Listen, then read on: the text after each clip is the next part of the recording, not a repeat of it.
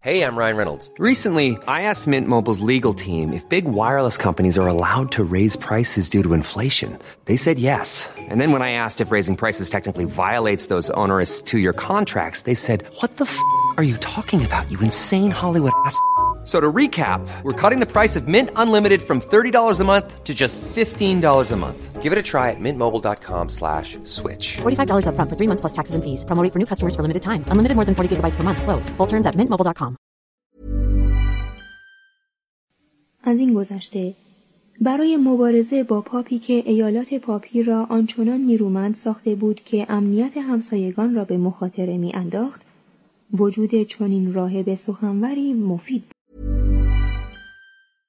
Ryan Reynolds here from Mint Mobile. With the price of just about everything going up during inflation, we thought we'd bring our prices down. So to help us, we brought in a reverse auctioneer, which is apparently a thing.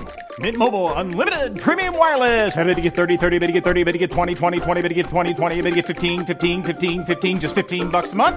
Sold! Give it a try at mintmobile.com/switch. $45 up front for 3 months plus taxes and fees. Promo rate for new customers for limited time. Unlimited more than 40 gigabytes per month. Slows full terms at mintmobile.com.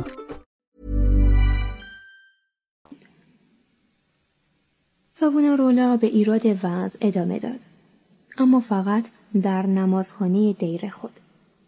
سفیر کبیر فلورانس در روم گزارش داد که احساسات مردم علیه ساوونارولا در روم آنقدر شدید است که امنیت فلورانسی‌های مقیم این شهر را به خطر انداخته است و او می‌ترسد که اگر پاپ تهدید خیش را در مورد تحریم فلورانس به اجرا بگذارد، همه بازرگانان فلورانسی در روم به زندان بیافتند.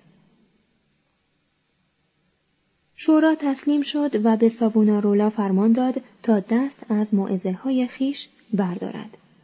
در تاریخ 17 مارس ساوونارولا اطاعت کرد، اما فجایع مهیبی را برای فلورانس پیش بینی کرد. فرادومنیکو پشت سکوی وعظ رفت و به عنوان صدای رهبر خیش به انجام وظیفه مشغول شد. در این اثنا ساوونارولا نامه‌هایی به سران کشورهای فرانسه، اسپانیا، آلمان و مجارستان نوشت و از آنان درخواست کرد که شورای عمومی برای اصلاح کلیسا تشکیل دهند. لحظه انتقام فرا رسیده است. خداوند به من فرمان می‌دهد تا اسرار تازه‌ای را فاش سازم و جهانیان را از خطراتی که بر اثر غفلت دیرین شما مقام پتروس حواری را تهدید می‌کند آگاه سازم. کلیسا از فرق سر تا کف پا غرق در پلیدی هاست. با این حال نه تنها راه چاره‌ای برای آن نمی‌اندیشید، بلکه به عامل فلاکت‌هایی که آن را آلوده ساخته احترام می‌گذارید. از این روی خداوند سخت خشمناک است و دیر زمانی است که کلیسا را بیشبان رها ساخته است. پس بدین وسیله شهادت می‌دهم که این الکساندر پاپ نیست و شایستگی این مقام را ندارد و حتی اگر گناه کبیره خرید و فروش مقامات کلیسایی را که خود بدان وسیله کرسی پاپی را خریده است و نیز فروش روزانه درآمدهای کلیسایی به برنده مزایده و همچنین سایر شرارت‌های آشکار او را نادیده انگاریم، باز بدین وسیله اعلام می‌کنم که او مسیحی نیست و به هیچ خدایی ایمان ندارد. ساوونارولا همچنین افزود که اگر پادشاهان شورای تشکیل دهند، او در برابر آن حضور خواهد یافت و برای همه این اتهامات دلایلی ارائه خواهد کرد. یکی از عمال میلان یکی از این نامه‌ها را به دست آورد و آن را برای الکساندر فرستاد. در 25 مارس 1498 راهبی از فرقه فرانسیسیان با ایراد وعظ در کلیسای سانتا کروچه بلا را به جان خرید و ساوونارولا را به مبارزه‌ای به صورت اوردالی با آتش فراخواند. او به ساوونارولا به نام بدعتگذار و پیامبر دروغین ناسزا گفت و پیشنهاد کرد که اگر ساوونارولا هم حاضر به انجام چنین کاری باشد، هر دو به میان آتش گام بردارند. او گفت که انتظار دارد هر دو در میان آتش بسوزند. اما امیدوار است که با قربانی کردن خود فلورانس را از آشوبی که در اثر سرکشی یکی از اعضای فرقه دومینیکیان از اوامر پاپ گریبانگیرش شده نجات بخشد. ساوونارولا این پیشنهاد را رد کرد. دومینیکو آن را پذیرفت. شورای شهر که مخالف ساوونارولا بود از فرصت استفاده کرد تا راهبی را که به گمان خود به صورت عوام فریبی اخلالگر درآمده بود بی‌اعتبار کند. از این روی با اجرای این سنت قرون وسطایی موافقت کرد و مقرر داشت که در روز 7 آوریل فراجولیانو روندینلی از فرقه فرانسیسیان و فرا دومینیکو داپشا در میدان شورای شهر به درون شعله‌های آتش گام بردارند. در روز تعیین شده میدان بزرگ مملو از جمعیت انبوهی شد که مشتاق لذت بردن از وقوع معجزه یا تماشای تحمل زجر انسان بودند. همه پنجره ها و بام های مشرف به میدان را تماشاگران اشغال کرده بودند. در وسط میدان در محوطه‌ای به پهنای 60 سانتیمتر 2 توده هیزم آغشته به قیر، روغن، سم و باروت که مطمئناً شعله های سوزانی را برمی‌افروخت برپا کردند. راهبان فرقه فرانسیسیان در تالار نیزه‌داران به انتظار ایستادند و راهبان فرقه دومینیکیان از سمت مقابل پیش آمدند. فرا دومینیکو قرص نان تقدیس شده ای در دست داشت و ساوونارولا صلیبی حمل می کرد.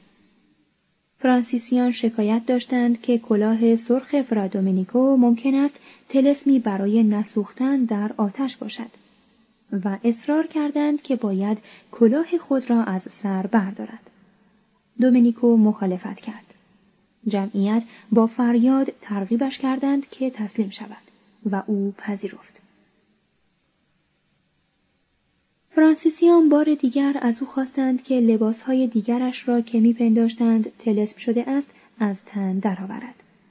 دومینیکو قبول کرد و به درون کاخ شورای شهر رفت و لباسهایش را با لباسهای راهب دیگری عوض کرد. فرانسیسیان پافشاری کردند که او نباید به ساوونارولا نزدیک شود، مبادا که او را افسون کند. دومینیکو حاضر شد که اعضای فرقه فرانسیسیان دور او حلقه بزنند. آنها اعتراض کردند که حق ندارد صلیب یا قرص نان تقدیس شده ای را با خود به درون آتش ببرد. دومینیکو صلیب را تحویل داد، اما قرص نان را نگاه داشت و بین ساوونارولا و فرانسیسیان بحث دینی طولانی در گرفت که آیا مسیح حاضر میشد با نشان دادن قرص نان در آتش سوزانده شود یا نه. در این هنگام قهرمان فرانسیسیان در کاخ ماند و به رئیس شورای شهر التماس کرد که با هر نیرنگی شده است او را از مرگ نجات بخشد. راهبان موافقت کردند بحث آنها تا غروب آفتاب ادامه یابد و سپس اعلام کردند که اردالی دیگر نمیتواند به اجرا گذارده شود.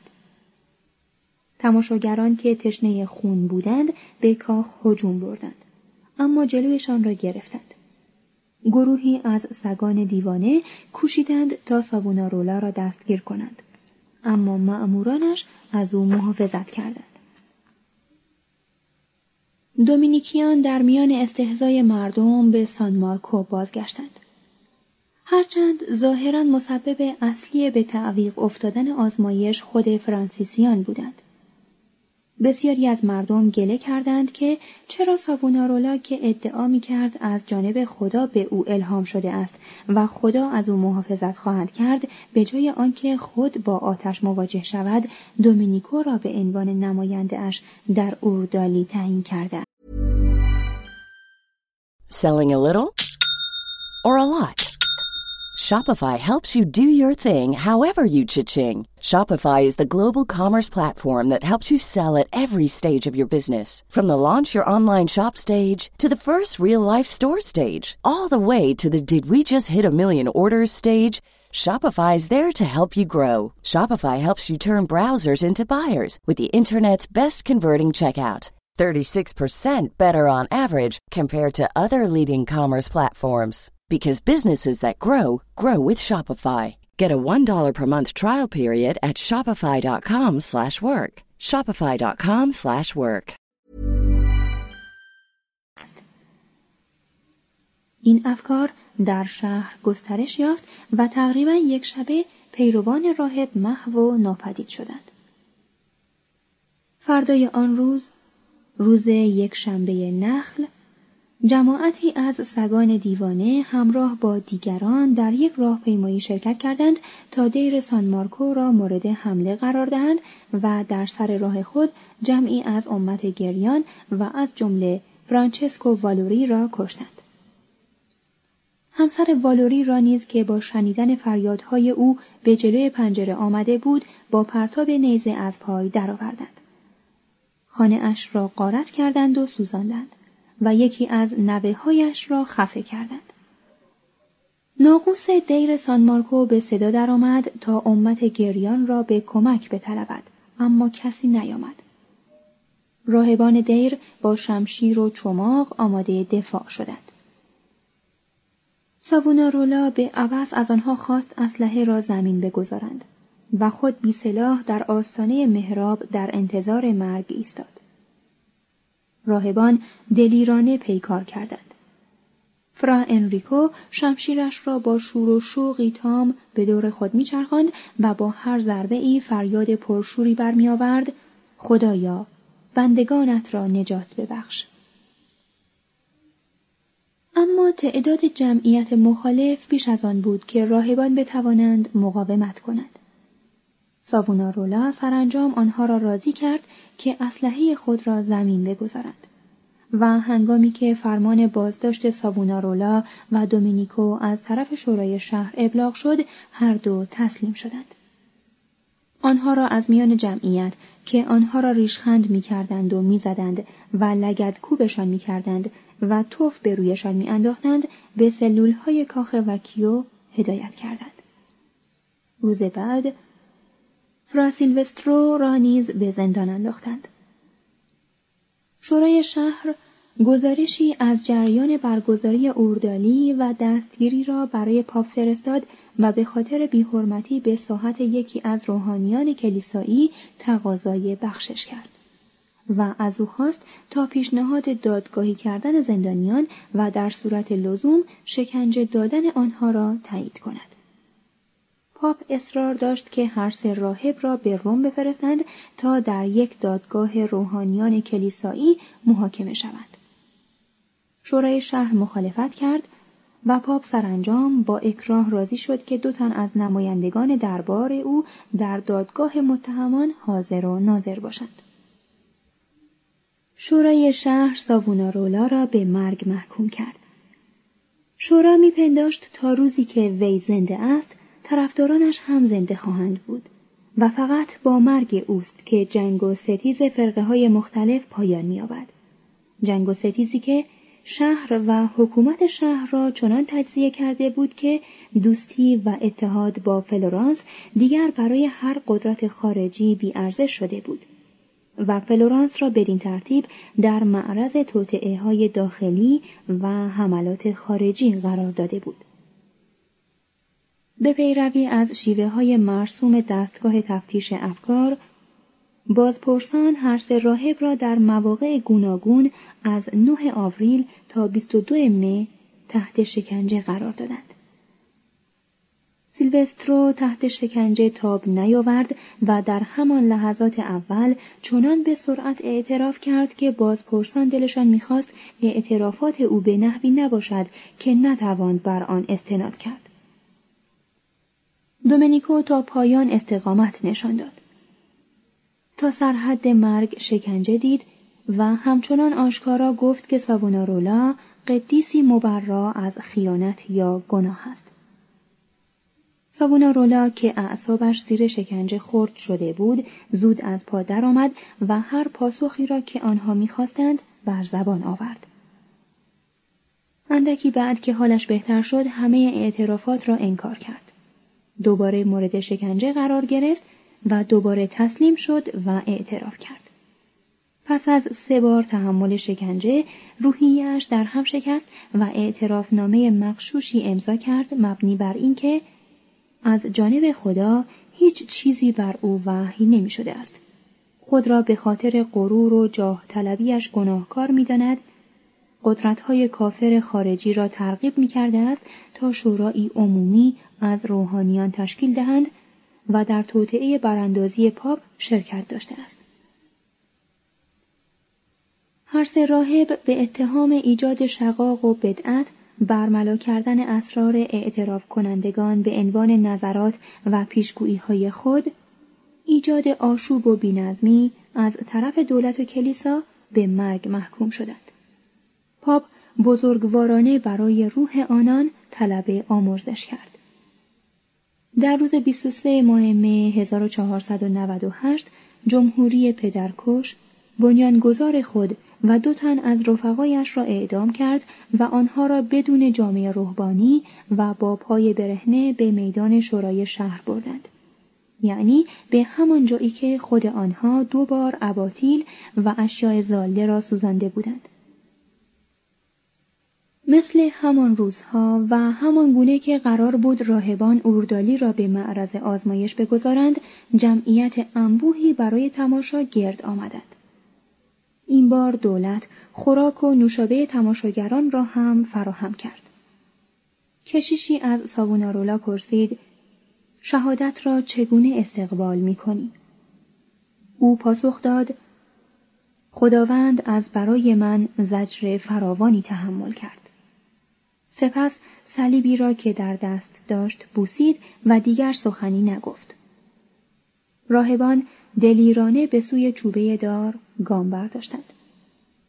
دومینیکو به نشانه سپاس از فیض شهادت تقریباً شادمانه سرود شکرگزاری تدئوم را زیر لب زمزمه می‌کرد.